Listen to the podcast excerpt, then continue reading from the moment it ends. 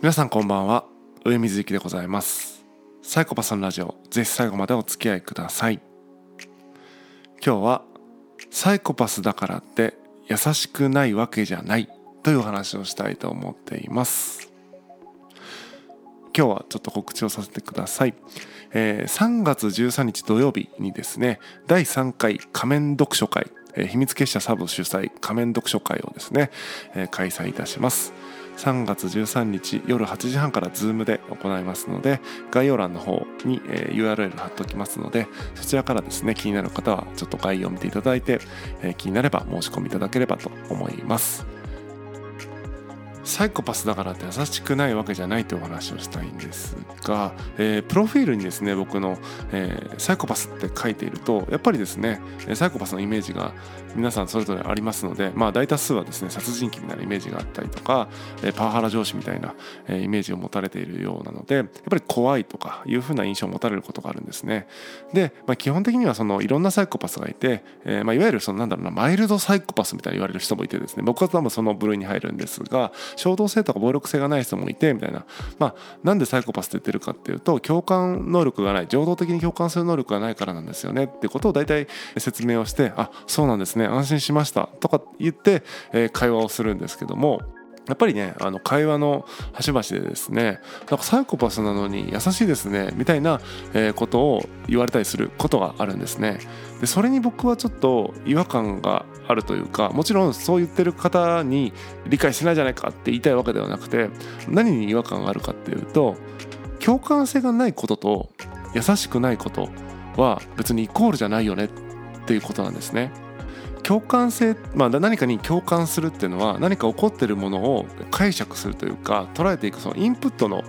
ところを指している共感するってことはインプットのプロセスだと思っていて優しさっていうのは、まあ、アウトプットだというふうに僕は考えているんですね。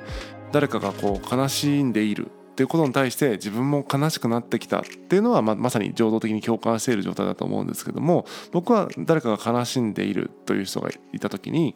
自分が悲しくなることはないんだけどもなんで悲しんでいるのかなというこう論理的に理解することはできるとあこうこうこういう理由でこうだからこれぐらい悲しいんじゃないかなっていうことを頭の中で理解する気持ちでは理解しないけども頭で理解するというようなインプットをしているんですね。でその処理を踏まえてじゃあどういう声声かけをするかっていうそのアウトプットっていうのはもちろん考えて自分の頭で考えてできるので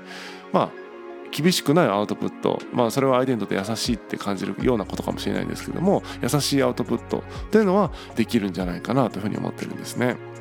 なので共感しないから激しい言葉を使うとか共感しないから、え死ねよとか言うかっていうとそういうことではないと。共感しないんだけども状況を理解して、まあ、論理的に理解してその状況の人にどういう言葉をかけた方がいいだろうかってことを自分なりに考えてアウトプットしているので必ずしもそんな厳しいことを言ったりはしないよねと。だから共感性がないことと優しくないことは、え、イコールではないよねっていうことを、えー、今日言いたかった、えー、すごくねあのたったのそれだけの話ではあるんですけどもとても重要なことだなと思っていてその共感性がないから優しくないわけじゃないよってことです。で逆もまたしっかりでじゃあ共感性があるってことは優しいのかっていうことを考えていきたいんですけども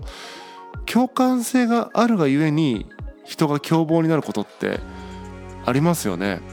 例えば自分の大事な人が何かひどい目に遭ったからといって、えそれをねこう共感してというか気持ちが移入感情移入してね、えー、過度に自分ごと化した結果全然関係ないのに自分が相手に報復しようとする人とかいますよね。俺がやり返してやるよとかいう人いますよね。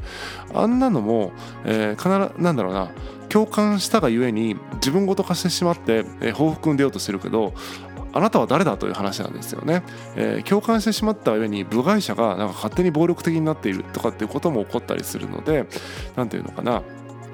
共感がむしろその凶暴さを生むことだってあるなと思うし、えー、今度なんだろうな社会レベルで見た時にはいわゆる大衆がこう感情がヒートアップしていく過程とかっていうのはまさに共感が共感を呼んで論理的には、ま、もう明らかに矛盾したり間違っているけども共感が共感を呼ぶことによって暴走してしまうっていうことも起こったりすると。これは、えー、共感が生んだえー、結果だと、えー、共感のなせる技だというふうに思うわけです。だから、えー、共感できないから優しくない。わけでもなければ共感するから優しいわけでもない。共感しないのに優しいパターンもあれば、えー、共感するのに優しくないパターンもあるということなんですよね。だから共感と優しさをくっつけてしまうと大変なことになってしまうというふうに思いますのでこれらはですね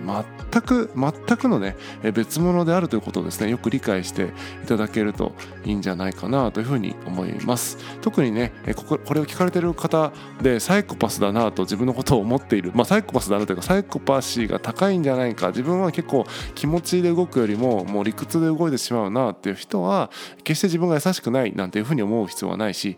論理的にインプットしたもの処理したものを優しくアウトプットすることができると思いますので優しさは発揮できると思います。そして自分はサイコパスなんかじゃないよって思って聞いてる方も自分は共感できる人間だから優しいんだなんていうふうに勘違いしてはいけなくて共感するがゆえに暴力的になってしまっている。共感するがゆえに誰かに厳しくなってしまっている可能性があるということをですね。今一度見つめ直していただいて、えー、共感性と優しさは決してセットではないということをですね、えー、改めて理解していただけるといいのかなというふうに思っています。えー、説教みたいになりましたけども、えー、サイコパスだからって別に優しくないわけじゃないよというお話でした。